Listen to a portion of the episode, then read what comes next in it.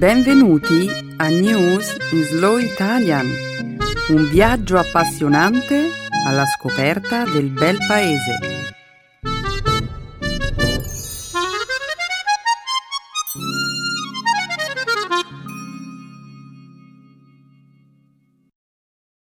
Oggi è giovedì 26 marzo 2015. Benvenuti a una nuova puntata di News in Slow Italian. Ciao Benedetta, un saluto a tutti i nostri ascoltatori.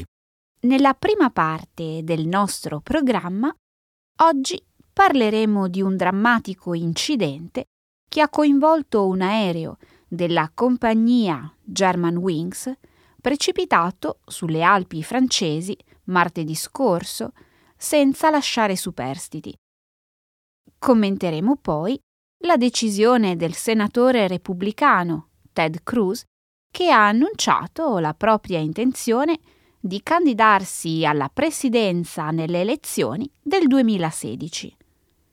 In seguito parleremo della nuova sepoltura dei resti di Riccardo III, una cerimonia che si è svolta nella città di Leicester in Inghilterra. Infine, concluderemo la prima parte del nostro programma con la decisione presa dalla FIFA di organizzare la Coppa del Mondo di calcio in Qatar nel 2022, nei mesi di novembre e dicembre. Wow, davvero una decisione singolare. Quale? Quella riguardante la campagna elettorale americana o la decisione della FIFA di cambiare la data d'inizio della Coppa del Mondo 2022? Entrambe, ma in realtà mi riferivo alla Coppa del Mondo. Si tratta di una scelta senza precedenti. Sono d'accordo con te, Emanuele. È una scelta davvero inaspettata. Ma continuiamo a presentare la puntata di oggi. La seconda parte del nostro programma, come sempre, sarà dedicata alla lingua e alla cultura italiana. Nel segmento grammaticale avremo modo di esplorare il congiuntivo trapassato e il condizionale passato. Infine, nello spazio dedicato alle espressioni idiomatiche, studieremo una locuzione mutuata dal linguaggio dei marinai. Perdere la tramontana. Ottima selezione. Siamo pronti per cominciare, Benedetta? Sì, certo. Diamo inizio alla trasmissione.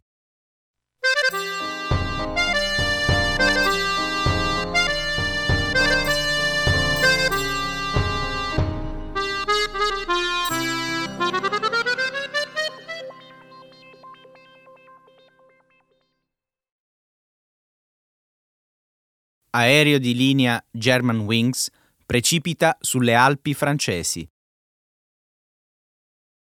Un volo Barcellona-Düsseldorf operato da Germanwings, una società sussidiaria low cost di Lufthansa, è misteriosamente precipitato sulle Alpi.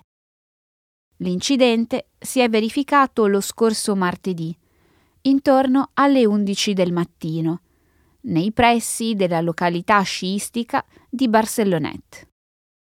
L'Airbus A320 aveva coperto poco meno di metà del suo percorso di volo, quando ha cominciato a perdere quota. L'aereo è sceso per otto minuti prima di schiantarsi sulle montagne senza lanciare alcun segnale di emergenza. Il primo ministro francese Emmanuel Valls ha confermato che tutte le 150 persone che si trovavano a bordo sono morte. I passeggeri erano in maggioranza persone di nazionalità tedesca e spagnola. Centinaia di agenti della polizia francese e vigili del fuoco, numerose squadre di ricerca e soccorso, nonché un aereo militare e alcuni elicotteri sono stati prontamente inviati sul luogo dell'incidente.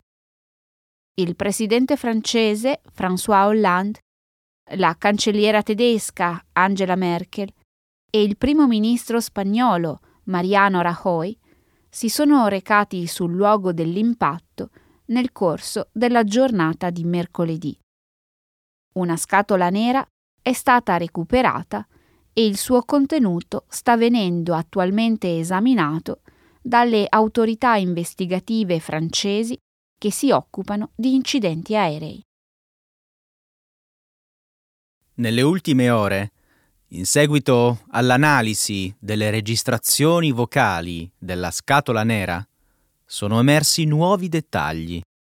A quanto pare, il copilota Andreas Lubitz, un uomo di 28 anni, si trovava solo nella cabina di pilotaggio al momento dell'incidente, mentre il pilota era rimasto all'esterno.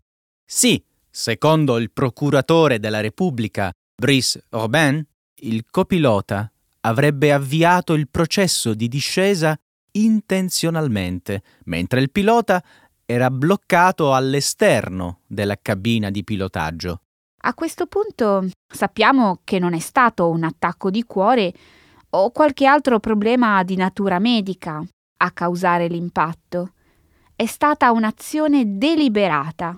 Emanuele, secondo te possiamo parlare di un atto di terrorismo? Beh, il procuratore ha detto che il copilota non era noto alle autorità di polizia per avere dei legami con l'estremismo o il terrorismo. Mm. Brice Robin ha comunque aggiunto che le autorità tedesche avrebbero presto fornito ulteriori informazioni sulle esperienze e la vita personale di quest'uomo.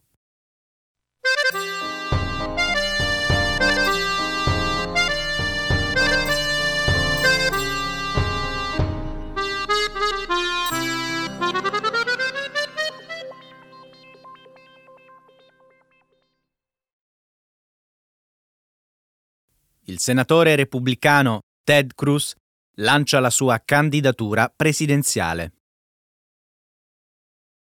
È il senatore statunitense Ted Cruz il primo candidato ufficiale alla successione del presidente Barack Obama. Sulla sua pagina di Twitter, Cruz ha confermato che si candiderà alla presidenza in occasione delle prossime elezioni nel 2016.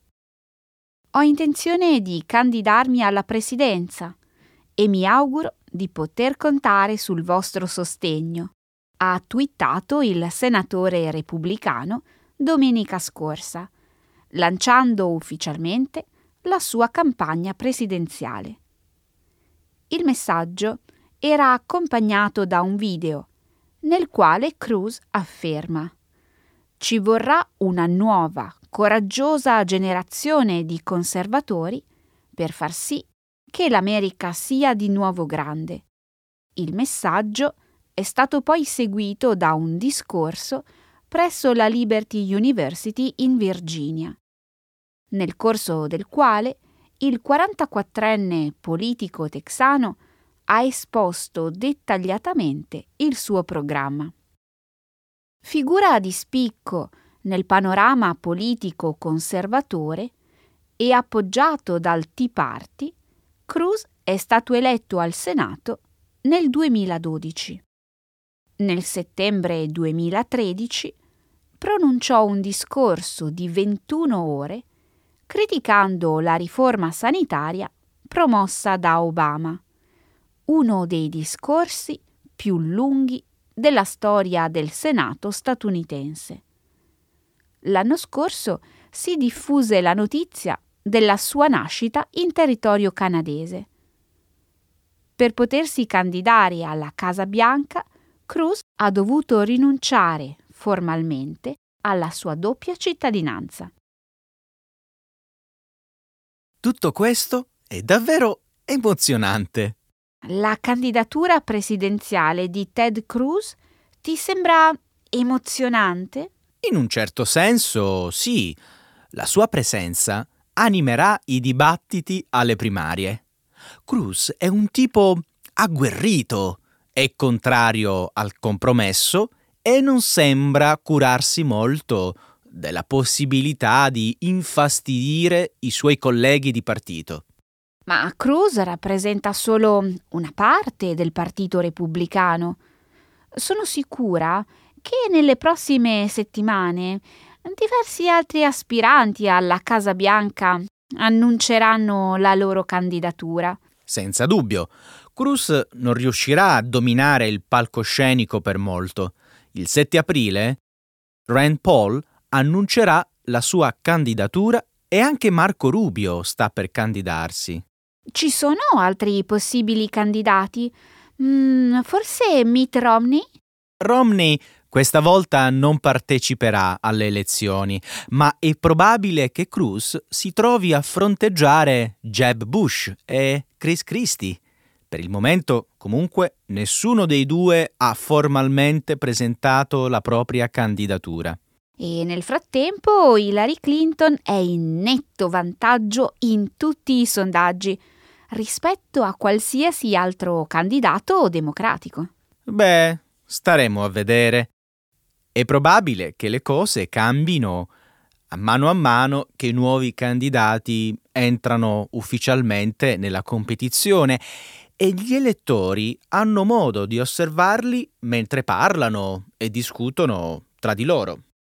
Ricordi i tempi in cui la corsa per la presidenza non partiva davvero se non durante l'anno delle elezioni? Eh, non è più così, Benedetta. Ora la corsa presidenziale è un calvario che dura quasi due anni. E grazie al recente annuncio di Cruz, questo lungo viaggio è già iniziato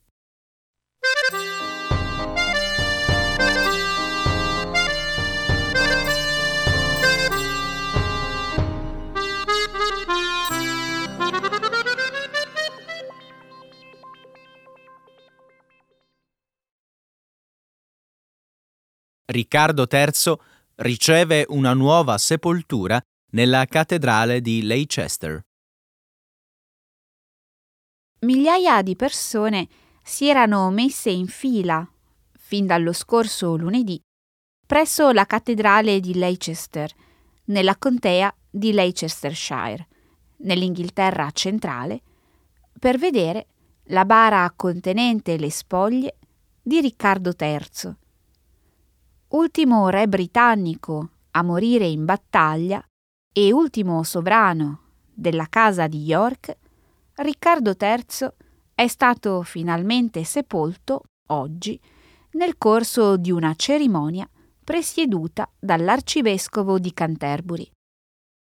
Le spoglie di Riccardo III erano state rinvenute sotto un parcheggio nel 2012 e da allora erano state conservate presso l'Università di Leicester. Riccardo III morì alla fine della guerra delle due rose nel 1485. 1485 mentre combatteva con Enrico Tudor nella battaglia di Bosworth. Alla sua morte, la salma del sovrano venne trasferita nella chiesa dei Greyfriars a Leicester e gettata in una fossa senza ricevere una degna cerimonia di sepoltura. Per 530 anni l'ubicazione del luogo di sepoltura era rimasta sconosciuta. La scorsa domenica la bara ha fatto il suo ingresso nella cattedrale di Leicester, accompagnata dal team responsabile della scoperta e da migliaia di persone venute a rendere omaggio alla memoria del re. Migliaia di visitatori hanno reso omaggio alla bara in questi ultimi giorni. Sono davvero sorpreso dal fatto che così tante persone abbiano atteso in fila per ore pur di vedere Riccardo III. E perché sei così sorpreso? In fondo era un'occasione unica per vedere da vicino un sovrano inglese, un vero re, un re appartenente a un'epoca in cui i leader combattevano in prima linea accanto ai loro uomini. Ma Era un criminale.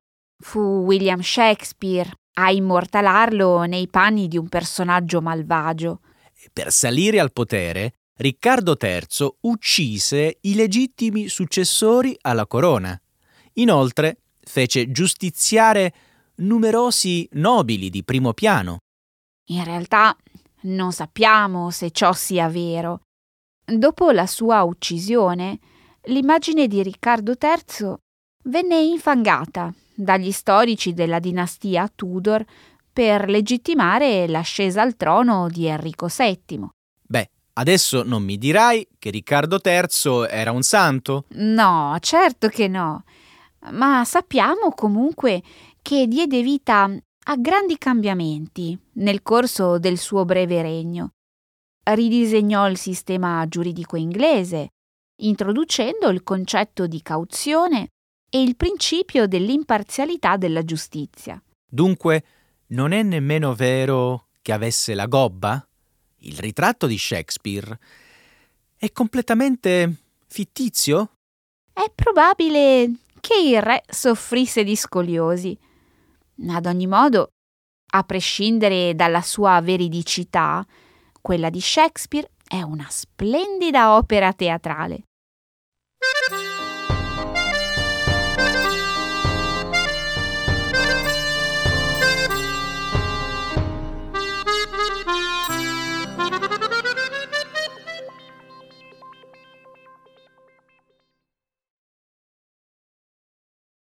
Mondiale di calcio del Qatar 2022. Si giocherà d'inverno. La FIFA, la Federazione internazionale del calcio, ha deciso che la Coppa del Mondo del Qatar 2022 non si giocherà durante l'estate a causa delle elevate temperature che interessano la regione medio orientale. La FIFA ha confermato la decisione giovedì sera, nel corso di una riunione ufficiale del suo comitato esecutivo a Zurigo. La decisione della FIFA di spostare il torneo alla fine dell'anno non trova precedenti. La data di inizio del campionato sarà il 21 novembre, mentre la finale si giocherà il 18 dicembre. Ciò significa inoltre che il torneo durerà solo 28 giorni, un lasso di tempo più breve del solito. Il Qatar si è aggiudicato il diritto di ospitare l'edizione 2022 della Coppa del Mondo già nel 2010.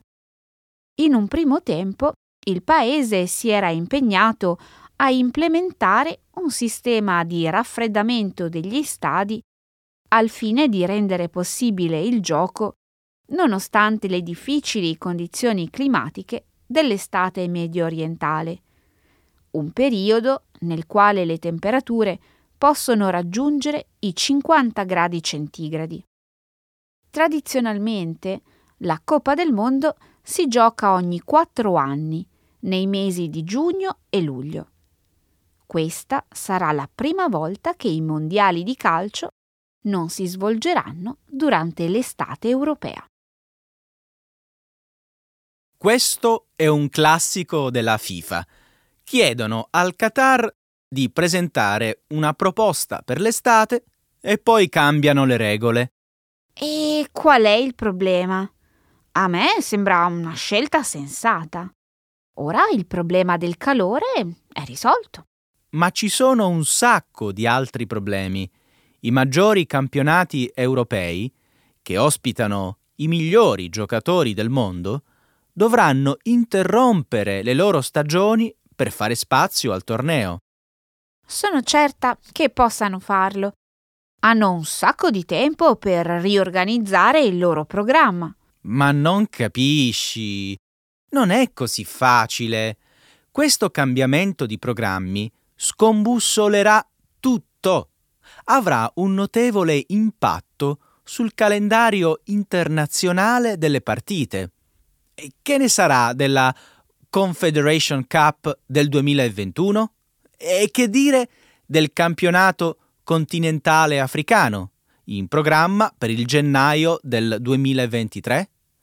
Quanto agli Stati Uniti, inoltre, un torneo nei mesi di novembre e dicembre si sovrapporrà agli eventi della National Football League. Io continuo a non capire che cosa ci sia di così terribile. C'è ancora così tanto tempo.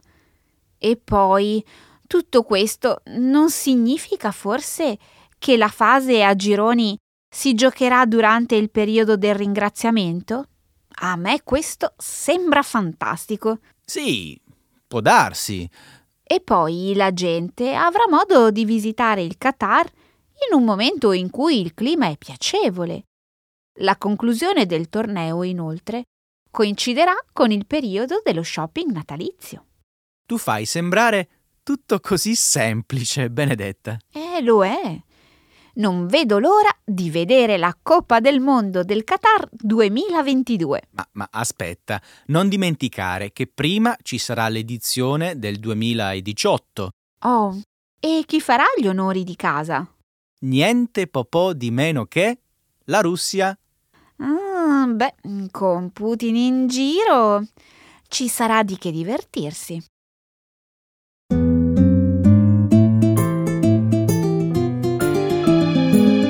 Adesso la grammatica. Per capire le regole di una lingua poetica.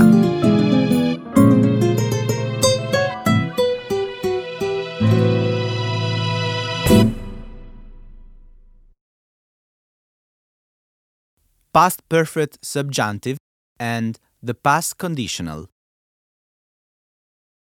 Domenica scorsa sono andato a trovare mia nonna e durante una conversazione mi ha posto una domanda che mi ha fatto scoppiare in una grande risata. Oh, sei stato un po' scortese. Avrei preferito che tu avessi preso la questione più seriamente. Ti spiego. Mi sono messo a ridere perché lei non conosceva il significato di selfie. Dice di aver sentito questa parola durante una puntata di una delle sue soppopera preferite. Non mi sorprende. Se fossi stato una persona anziana, come avresti reagito? Dopotutto si tratta di una parola inglese di recente adozione. Hai ragione.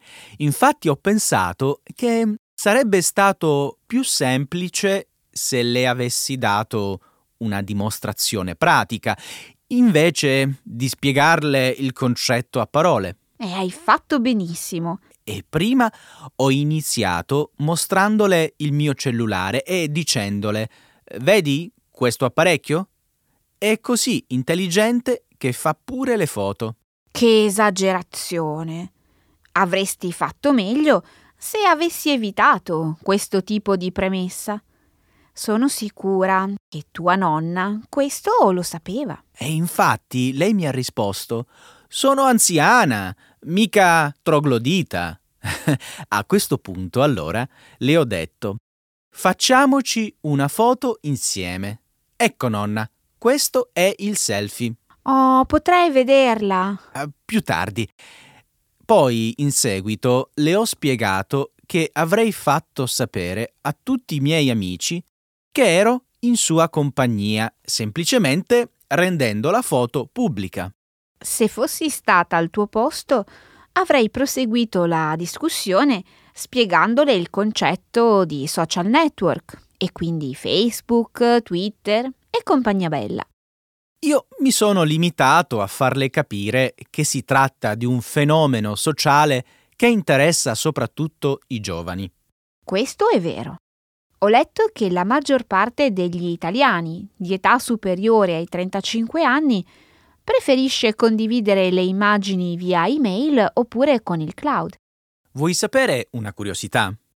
Ogni giorno in Italia si fanno all'incirca un milione di selfie. Non avrei mai immaginato che le fotografie scattate fossero così tante.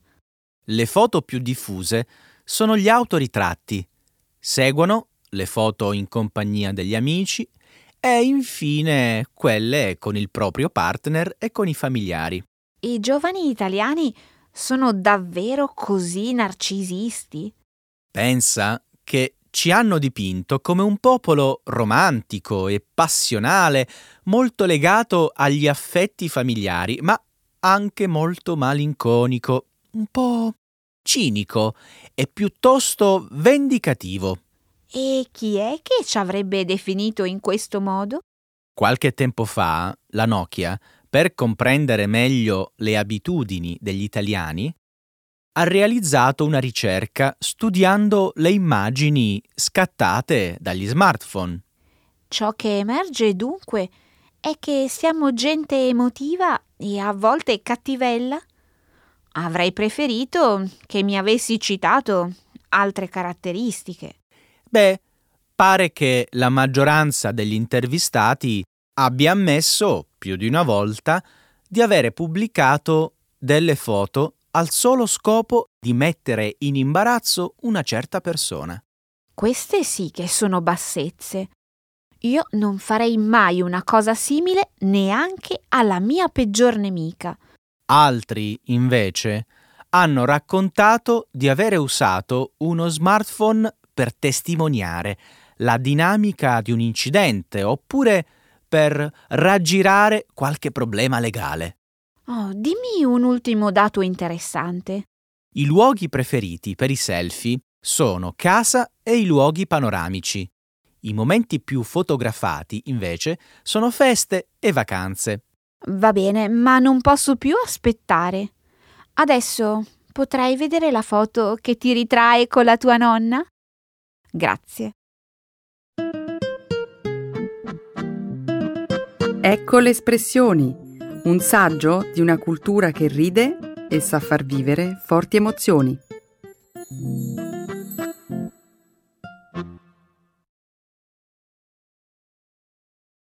Perdere la tramontana.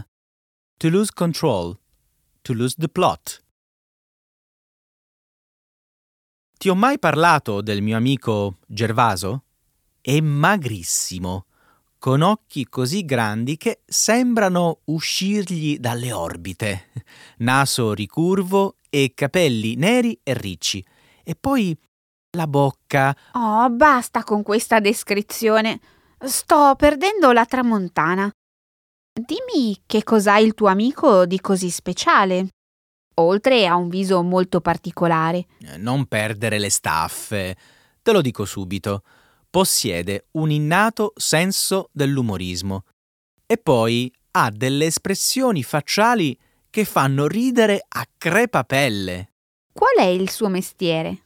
È avvocato. Con colleghi e clienti è serio e disponibile. Con gli amici, invece, è molto spassoso. Il contrasto è così forte che si rischia di perdere la tramontana. Devo ammettere che è bello poter essere seri e affidabili e allo stesso tempo tremendamente allegri e divertenti. Non sono pienamente d'accordo con te. Per capire meglio la sua personalità e non perdere la tramontana, potrei farti qualche esempio sulla sua ironia. Ottima idea. Dimmi qualcosa su di lui che di recente ti ha fatto ridere. Qualche giorno fa Gervaso ha pubblicato sul suo blog di viaggi delle immagini in cui imitava le espressioni facciali di alcune statue gotiche mostruose da lui fotografate. Che tipi di statue? Sculture simili a quelle della cattedrale di Notre Dame. È stata una sorpresa scoprire che Gervaso non si trovava a Parigi, bensì in un luogo vicino a Palermo. Credo di aver perso la tramontana. Non ricordavo che in Sicilia ci fossero delle cattedrali gotiche. Il mio amico non si trovava in una chiesa, ma in una villa barocca del XVIII secolo. Si chiama Villa Palagonia, ma molti la conoscono come la Villa dei Mostri. Oh, interessante. È molto strano che io non ne abbia mai sentito parlare. Sembra che questo luogo sia decorato con figure umane dall'aspetto deforme e animali feroci di ogni genere, disposti senza tenere conto dell'estetica. Mi stai dicendo che questo edificio, oltre a essere pieno di figure mostruose, è anche esteticamente brutto? Dico soltanto che chi c'è stato lo descrive come un edificio capace di far perdere la tramontana. Secondo alcuni, lo stile architettonico della villa rispecchia una mente angosciata dagli incubi. Il tuo amico ti ha detto se il proprietario della villa soffriva di qualche malformazione fisica? Dubito mm, che questo fosse il caso. Pensaci un attimo. Quale miglior modo per alleviare un complesso di inferiorità se non quello di riempire la propria casa con statue spaventose? Il tuo ragionamento è sensato, ma le fonti storiche ti smentiscono. Queste descrivono il principe di Palagonia come un uomo saggio e intelligente, responsabile e ragionevole. Così mm, ho proprio perso la tramontana. Il principe fu un filantropo e inoltre ricoprì cariche politiche molto importanti.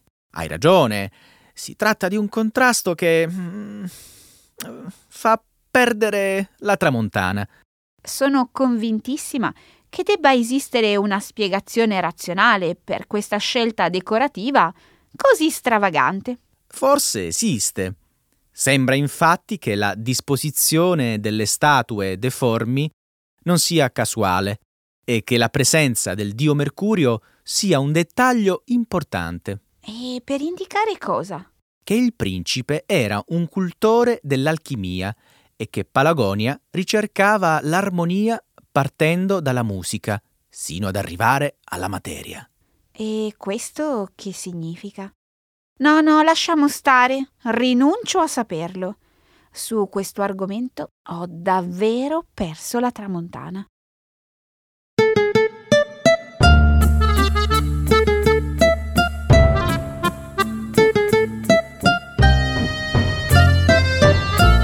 E anche per questo episodio abbiamo finito un'altra puntata di News in Slow Italian. Sì, è davvero triste, ma in compenso ci ascolteremo nuovamente la settimana prossima. Alla prossima puntata, ciao! Ciao a tutti, buona settimana!